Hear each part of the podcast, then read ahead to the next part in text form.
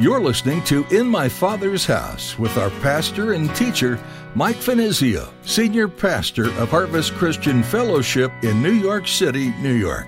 In my Father's house, there's a place for me. In my Father's house, where I long to be. Oh, my heart will not be troubled. Said. Return that I might live in my Father's house. Is there an old and a new to your life? Such was the case with Peter. Well, there should be. Have you definitely invited Jesus into your heart as your personal Lord and Savior, your Savior from sin? And gang, there is nothing more important than making that decision. Are you that new creation in Christ, where all things have become new? All things have passed away. 2 Corinthians chapter 5 and verse 17. Paul tells us exactly that. Oh, one part one, only part. While Christ offers salvation freely, accepting his invitation to be his follower comes at a cost. And it's a pretty steep price tag. He asks you to give all of yourself. The rewards are beyond anything that we can imagine, but it requires letting go of the temporary things we hold dear in this life. As Pastor Mike will explain in today's message, Scripture calls this dying to yourself. You put your own desires and comforts to death, allowing Christ to replace them with his purpose. Now here's Pastor Mike in the book of 2 Peter chapter 1 as he begins his message, Redemption.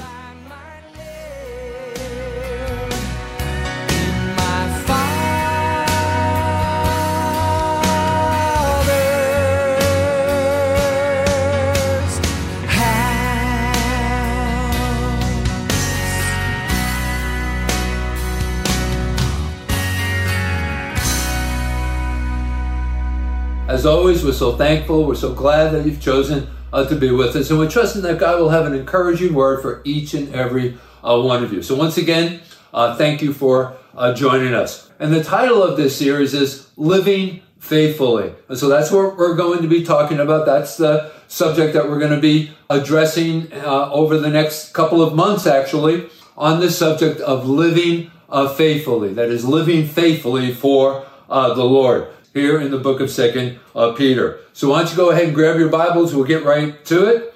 Second Peter chapter one verses one and two. Uh, the title is redemption. So we're going to be talking about the subject of redemption, the effect that it has upon a, a believer. Okay, so let's go ahead and read that text, and then we'll open up in a word of prayer. So Second Peter chapter one verses one and two.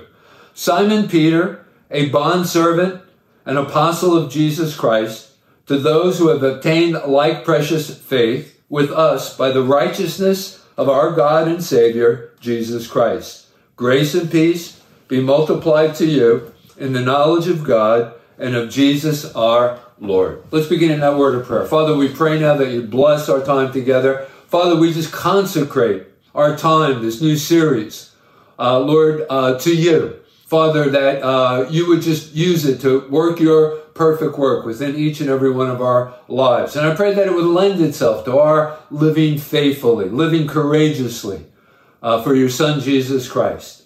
And so, Lord, it's to that end we pray. Bless now. God, as always, let my words be your words. For we ask all of these things in the name of Jesus.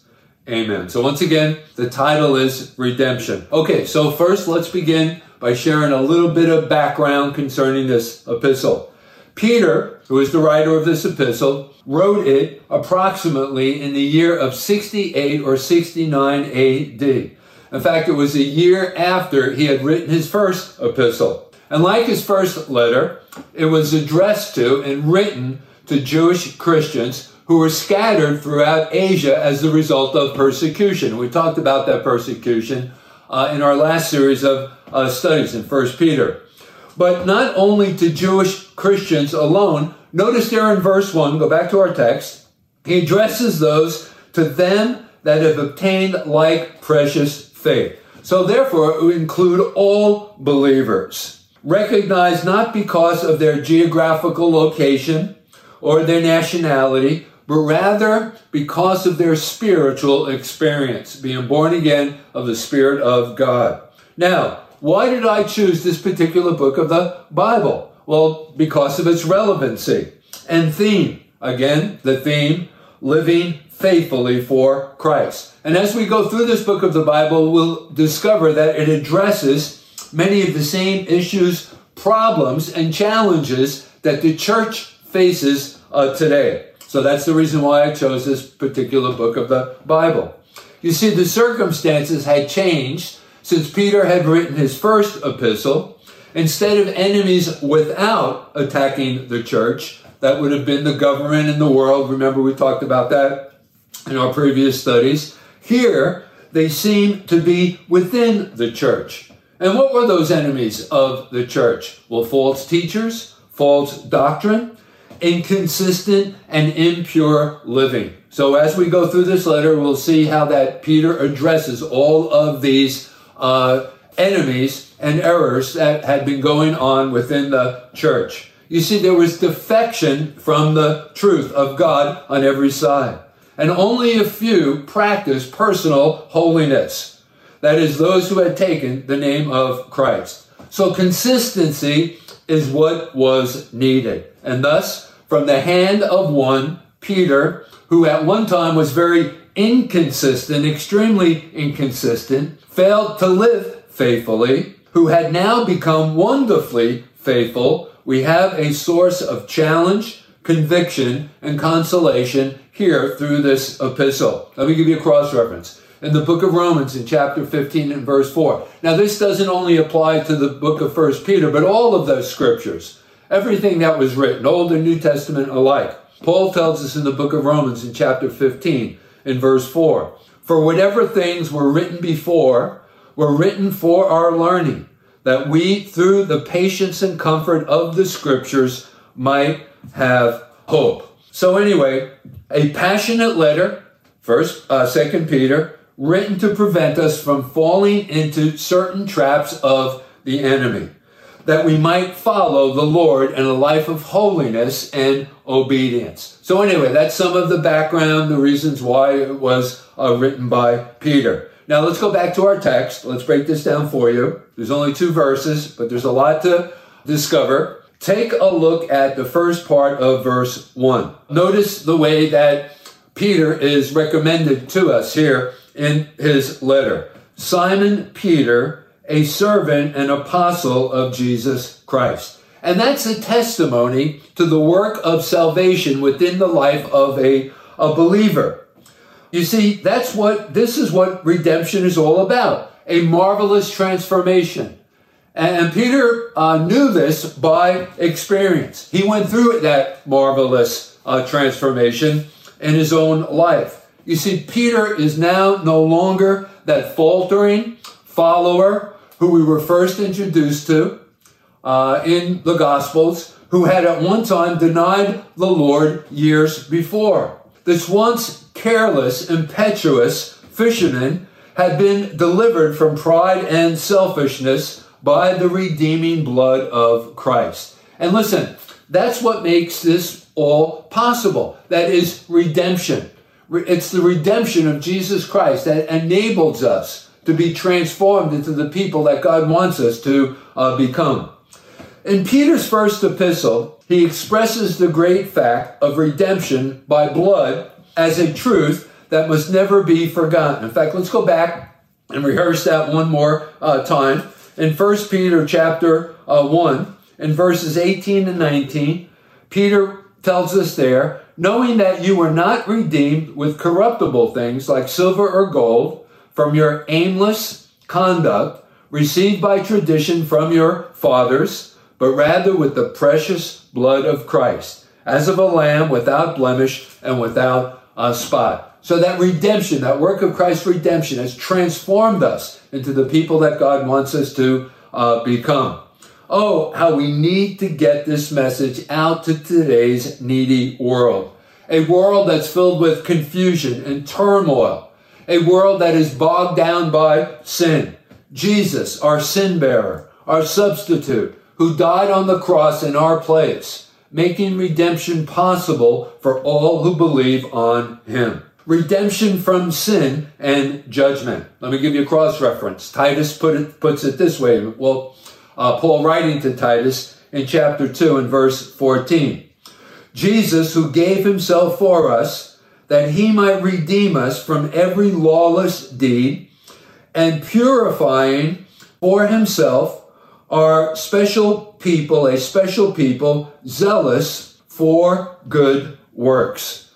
Now, even the name of Simon uh, Peter proclaims the message of God's glorious redemptive work. The double aspect of that name recalls the twofold aspect of Peter's life before and after redemption. Think about that. Simon was the name given to him at birth. Peter was the name given to him at his rebirth by Jesus. Jesus gave him a new name. What was that new name? Peter, which translated literally means rock. Jesus said, Peter, thou art the rock. So you see, he was a new creature in Christ. No longer was he to be known as unstable, undependable Simon. Now that rock like nature and character that distinguish God's servant. Gang, before our conversion experience, think about this, this is true of all of us. In God's sight, we were degenerate. We were sinful. We were vile. But after our conversion experience, through the redemption of Jesus Christ and the indwelling Spirit of God, we are enabled to live holy, justly, and righteously. You know, in my opinion, I believe Peter is reminiscing here in this section of uh, his epistle. He knew his time was short. In fact, go, jump ahead here in chapter 1 to verse 14. And notice he says, knowing that shortly I must put off my tent, referring to his own body. In other words, somehow God had revealed to him that soon he was going to take him home, just as our Lord Jesus Christ, notice, showed uh, me. So I believe that uh, Peter is actually reminiscing uh, here in this section of his epistle. Why? Because he knew that his time was short. And so reflecting now, looking back uh, on his own personal experience, his own walk with the Lord, that process of redemption, that uh, effect that it had upon him, he was thankful for what God had done in and through his life. And thus he was wanting to pass this experience along to us. And thus we have the reason why, at least in part, why he wrote this epistle. And yes, his metamorphosis didn't happen overnight, but as he grew older and older in the faith, more and more, he was conformed into the image of his Lord and Savior, Jesus Christ, in the likeness of Christ. And in fact, notice his parting words. And this is his desire for all of the readers of this epistle. Notice there in the final uh, verse uh, of this epistle. It's recorded first in chapter 3 and verse 18. Notice he says, that we might grow in the grace and knowledge of our Lord and Savior, uh, Jesus Christ. So that was his desire.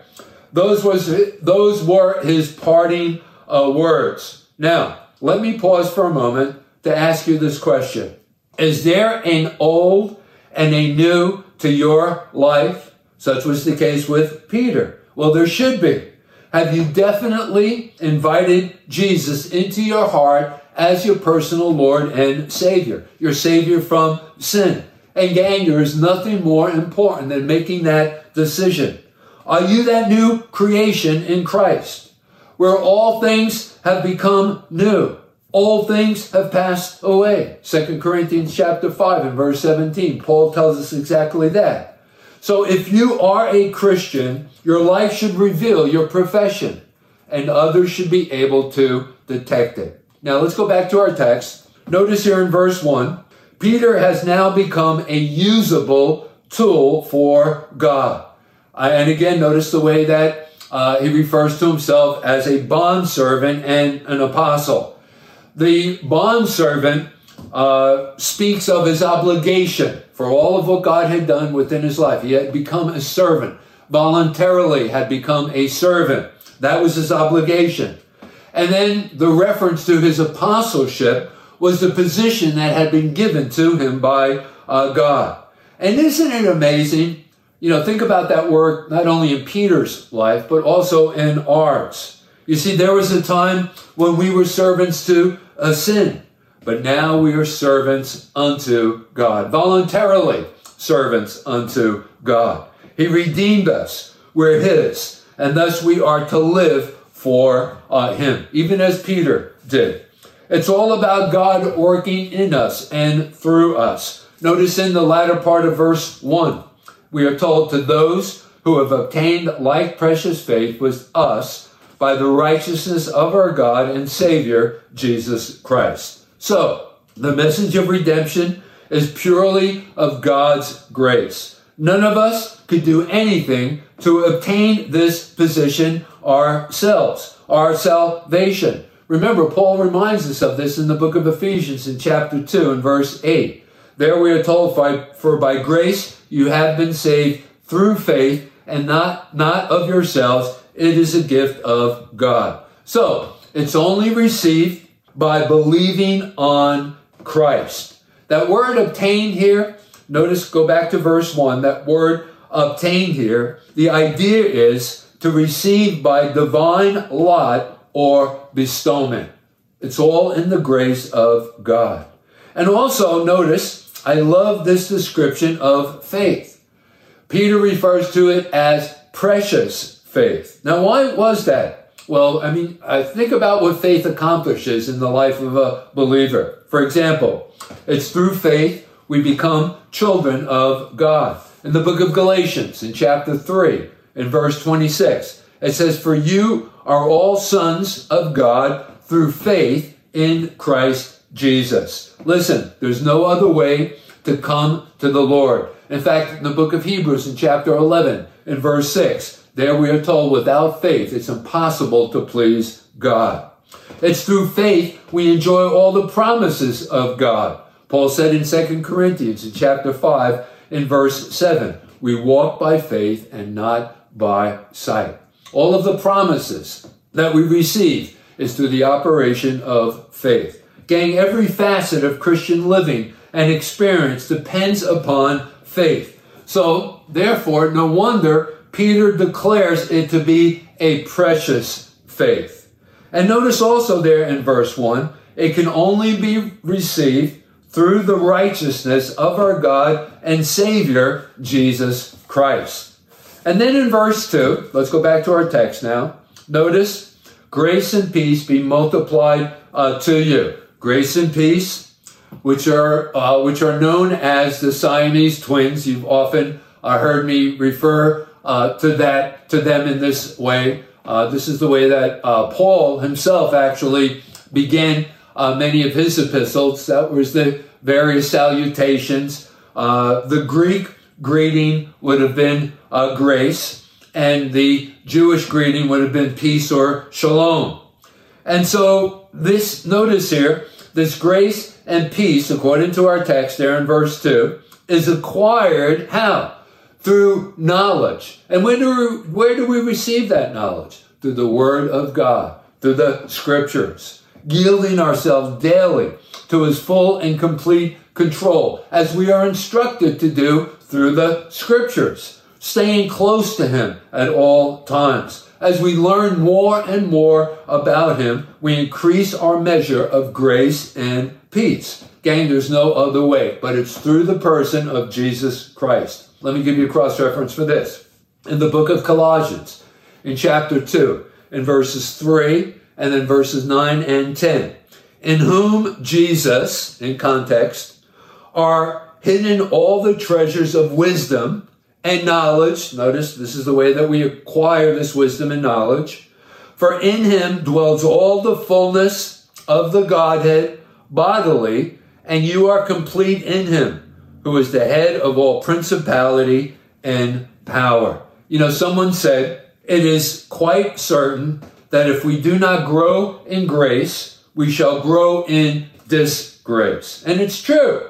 But the child of God who meets the requirements for growth as set forth in the scriptures need not fear backsliding. You know, there's this story that Billy Sunday, the great evangelist, and by the way, I don't know if you knew this or not, Billy Sunday also used to be a professional baseball player. In fact, he used to play for one of the teams that he played for was the Philadelphia uh, Phillies. I don't know if you knew this, right around the turn of the century. Uh, but I guess that gave him a platform to uh, to share uh, the word, and he was a great evangelist right at the beginning of the 19th uh, uh, century. Well, anyway, he used to love, he used to tell this story when he was a young Christian. An old minister said to him, "William, if you will do these three things every day of your life, they will never write backslider after your name." What were those three things? Spend 15 minutes a day letting God talk to you through the Bible, 15 minutes a day talking to God in prayer, and 15 minutes a day talking to someone else about God. Well, Billy Sunday determined to do that, and backslider was never written after his name. And so, listen, if you are one of the Lord's redeemed ones, and I hope you are, having believed on the Lord, you can rejoice with us in, as Peter refers to it, a like precious faith. But if you're uncertain, well, listen, all you need to do is examine yourself whether you be in the faith. We're instructed to do that by Paul in 2 Corinthians chapter 13 and verse 5. And what is the test? Well, simply ask yourself the question, what have you done with Jesus Christ? And the way that you answer that question is the difference between life and death, joy and sorrow. So listen, gang, it is, it is my uh, burden for you that you make that choice and make it today. Invite him to come into your heart right now. Let me close out. Uh, let me lead you in a word of prayer. So uh, pray with me. Father, we thank you, Lord, for these exhortations. Uh, Father, we thank you for uh, the beginnings of the studies of this new epistle here in Second Peter. God, I pray that you continue to bless it. Lord, that you inst- uh, would instruct us uh, through it. Father, we're so grateful and, and thankful for all that you uh, do and continue to do within our, our lives. And Lord, we thank you for that precious faith that we've obtained through uh, believing uh, in your Son, Jesus Christ, and therefore are able to obtain all of these wonderful promises uh, throughout your word. And God, I pray for any that have joined us this evening that have never made that decision, who are unsure about uh, their position uh, with you. Father, we pray that you put that faith within their heart and help them to make that choice and decision right now. Lord, do all of these things. Bless now, for we ask it in the name of Jesus. In my Father's there's a place for me in my Father's house where I long to be. Oh, my You've been listening to In My Father's House, a ministry of Harvest Christian Fellowship with Pastor Mike Finizio. Thanks for tuning in. Throughout the book of 2 Peter, there are two obvious themes maturity and growth. As difficult as those two things can be, they're necessary as a believer in Jesus. After all, they're stepping stones to holy living. What is holy living? It's setting yourself apart from all that is worldly and living into all that is pure and good. Jesus knew this wouldn't be easy on your own, so the Holy Spirit was given to help guide you through the growing pains. If you're wrestling with growing in the ways of Jesus, you're not alone. If you're struggling to obtain maturity as a Christian, you're not alone in that either. This life isn't easy, and the world constantly throws temptations. But lean into Jesus, cast your cares on Him, and don't give up. You can do it in Jesus' name. Thanks for listening today to In My Father's House. You can explore more of these messages by searching for In My Father's House with Mike Finizio on your favorite podcast platform. And be sure to subscribe. If you're looking for a place in Midtown Manhattan to come together with others and worship Jesus, we'd love to have you join us this Sunday for worship at Harvest Christian Fellowship. You'll find directions and service times at harvestnyc.org. If this broadcast is an encouragement to you, would you consider supporting us? If so, you can do this securely on our website, harvestnyc.org. Thanks for listening today to In My Father's House. where